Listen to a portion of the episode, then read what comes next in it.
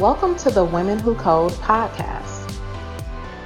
I think sometimes people want to throw the junior developer in on the deep end too quickly. It's good to like maybe give them a small bug and then maybe give them like a bigger bug, but one that was related to the small bug. That way they start to be able to make those connections. In the Women Who Code Career Nav segment of our show, You'll hear real world advice from people who are currently working in the technology industry and personally know the steps needed to succeed. My name is Rizel Scarlett. I'm a developer advocate at GitHub. I am, or I've been a software engineer for approximately three years, and I am the program director at G Code House, which is an organization that's aimed at teaching women of color and non binary people of color to code. I'm very passionate um, about empowering and educating others about technical topics. And I also have an addiction to Twitter. So, on that note, go ahead and follow me on Twitter or Hashnode or dev.to or GitHub um, at Black Girl Bytes. Hopefully, soon I'll be on TikTok and YouTube and Twitch. I'm still getting used to the video format, so give me some time.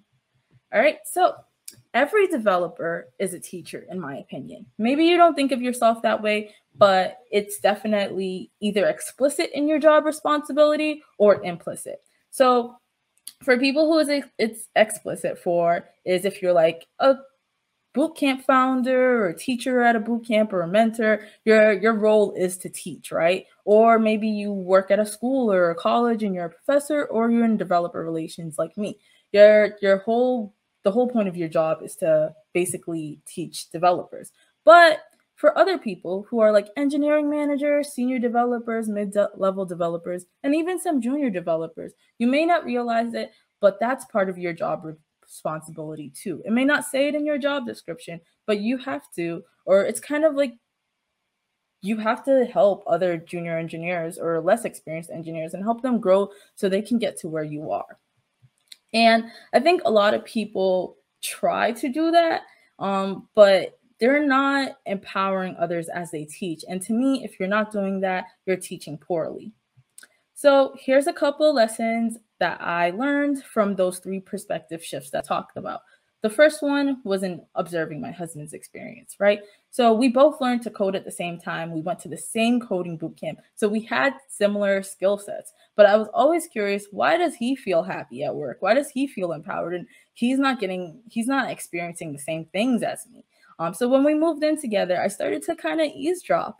And I was like, wow, this is how he gets treated at work. So here's a couple things that I learned from his manager and team to listen as much as you speak um, with your junior developer. Maybe even listen more, right? Because as a mentor, you might feel excited to share all of your knowledge, uh, but that could be super overwhelming for the junior developer, and you may be um, ignoring their actual needs. You might be like, "Oh, I want to help you with this, this, and this," but maybe that's not what they need. So listen to figure out what they want and need, and then also make support available to them. Um, I noticed that for my husband, he had office hours. He had a designated mentor to help him answer any questions, and they their job was to prioritize answering those questions and helping him. Um, that made him feel safe. That made him feel like he can ask a question anytime. Unfortunately for me, I was in a situation where my developer or the other senior developers were busy. They were bogged down with a lot of work, so they didn't have time to deal with my questions. And it made me feel like I was incompetent or stupid for asking questions. So definitely create space or time for them to ask questions. And then also set clear goals and expectations. Most junior developers don't want to be junior forever, right? They want to know that they're not being stagnant. They want to reach different milestones. So make those clear. How can they get to the next step? Um, from what I noticed from my husband is his manager had a checklist of different things that would help him get from level one to level two. And so he was able to reach that path. But for me, I kept asking my manager, how do I get from level one to level two? And he was kind of like, uh, I don't really know. So it kind of made me feel like I'm not going to get to move anywhere. And maybe I suck so bad that I can't get to the second level. Uh, also, teaching at G Code really put me in this position of now understanding how other senior developers feel. Sometimes teaching people to code can feel super frustrating, right? Um, and scary, and you may feel like you have to have an ego. So, the first thing I learned is about being vulnerable. Um, I noticed that tech is rooted in elitism and academia. We always pretend to know it all um, it's kind of norm to be like, oh, yeah, I already know that. But you have to be honest, you don't know everything. And I think by saying that, you reduce that pressure that new developers feel um, that they like have to know everything. So at G Code, I always say, I don't know, let's Google it. And I encourage the other mentors to do the same. That way, um, the people that are learning to code aren't feeling like, oh my gosh, I have to pretend like I know or I can't ask questions. Also, don't ask if they've Googled it. I used to hate when people did this to me when I was an early career de- developer. And then I realized I started doing it to other people too. But I took a step back and I was like, why am I asking them this? Because I don't want them to rely on me only, of course. But obviously, they probably Googled it if they're coming to you. Asking for help takes a lot of like swallowing your pride. So instead, I try to lead them um, through like a more like a framework, a question framework. I've asked them like, "What's your goal? Like, what are you trying to do? What have you already tried, and what did those results look like?" That way, instead of just saying, "Have you Googled it?" They are answering those questions. We're not wasting time. And in the future, they know to answer those questions. Like they get used to the pattern. They're like, hey, Rizel, here's what I'm at. Here's what I've tried. Here's what it looked like. The other thing I learned is that your teaching style may not be suitable for their learning style. Um, the way you want to teach is not always the way they learn best. And you kind of have to learn to adapt to their learning preferences and provide op- options for them to learn best. I know there's that tendency to want to teach how you learned or how you feel best. But I noticed that it doesn't work. At G Code, sometimes I would make an analogy because that's the analogy that clicked at me. And then I would look at everyone's faces and it would be completely blank. So I realized, okay, some people need to learn by video. Some people need to learn by doing it together. Some people need applicable um, examples and some people need a little bit more theoretical ones. So you have to learn to adapt to that. Also, for more formal teaching, here's a like three quick tips using spaced repetition. It's a method um, that people use to review material at system systematic intervals because our brains can't hold everything at once. So for this, I use Kahoot quizzes. Um, basically, every week we do like a little fun Kahoot quiz, and I will. It's it's it's competitive and not scary in a way. Um, and basically, I'll use some questions from like the first week and I'll sprinkle it in with questions from like the seventh week. That way they'll try to remember new stuff and then get a reminder of some older um, concepts. I also gather feedback every week. This is part of listening more than you speak. Um, you want to make sure you get an understanding of how the junior engineer is feeling and what you can do to make it better instead of just assuming how they feel. Also, gradually increase responsibility or learning. This works for both work and in a educational setting. Um, I think sometimes people want to throw the junior developer in on the deep end too quickly. It's good to like maybe give them a small bug and then maybe give them like a bigger bug, but one that was related to the small bug. That way they start to be able to make those connections.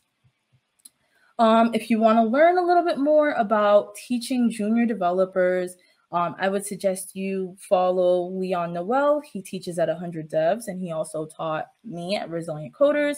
April, she is the founder of Compassionate Coding, and then Becca, who also does virtualcoffee.io. All of these organizations specialize in supporting and mentoring um, more junior or early career developers. All right, now, for one of the last things I learned um, was when I switched jobs and I worked in an environment where I believed I could thrive. Um, one thing that my manager had me do was reflect between tasks. So basically, after completing a, um, a ticket, I would write a note or blog about what I learned. And this way I retained what I learned. And I was like, wow, this is such a good practice. Why don't people do this more often? Um, rather than moving from one ticket to the next, and now you completely forgot what you learned and you don't even have a space or place to look back at it.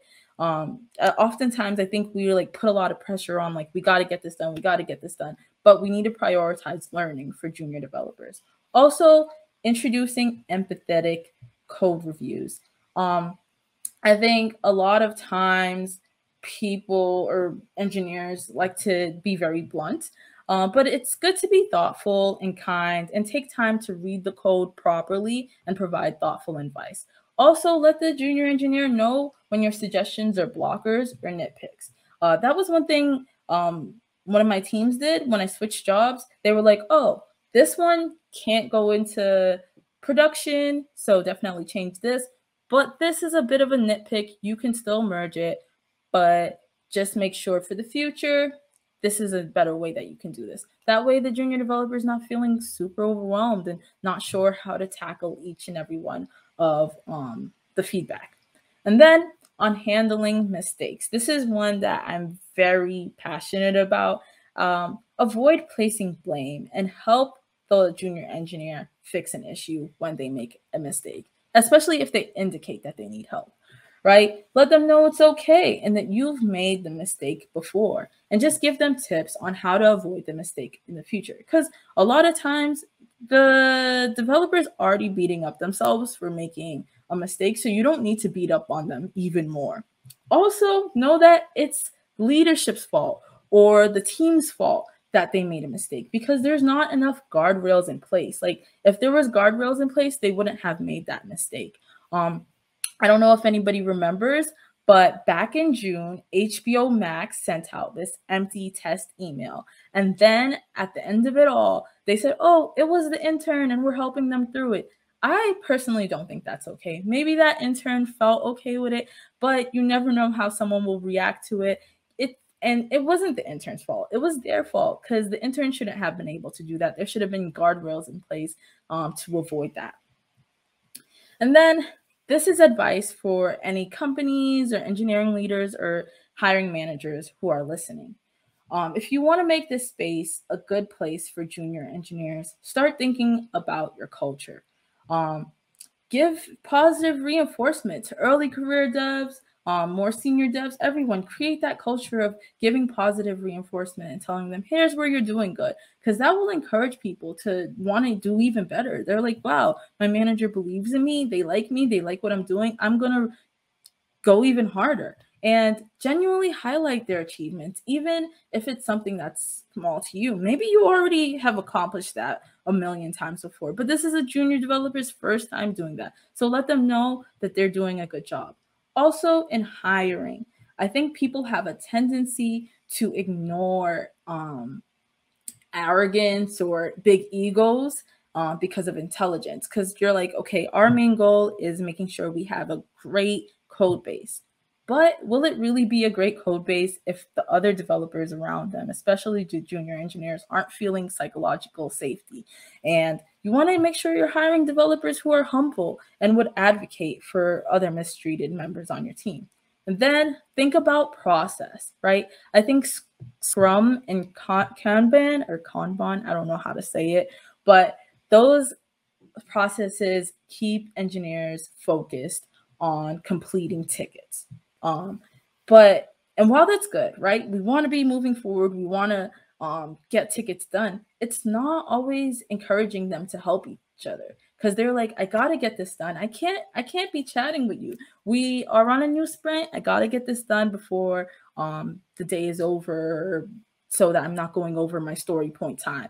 But start thinking of methods to prioritize helping each other on your team um, while still making progress on your code base or product or whatever. And then also write clear tickets and documentation so that your junior developer can start working confidently. I think a lot of times I've sat down and I read a ticket and I've been like, I have no clue what they want me to do. And I'm because this environment is scary, I don't want to ask. So now you're you're um because you didn't take that time to write out a well thought out ticket, you're losing time on my own engineering work because I s- sat here for an hour trying to figure out what's going on. That is essentially the end of my talk. I hope you enjoyed it. Thanks for listening and continue to make be- the world a better place for early career developers. Thank you for listening to the Women Who Code podcast. To find out more about our mission and the work we do across the tech industry, visit our website, womenwhocode.com. You can also follow us on Twitter and Instagram at Women Who Code. Be sure to check out our YouTube channel with hundreds of hours of free educational videos. Just go to youtube.com backslash women who code. Thanks again for listening, and remember to subscribe, rate, and comment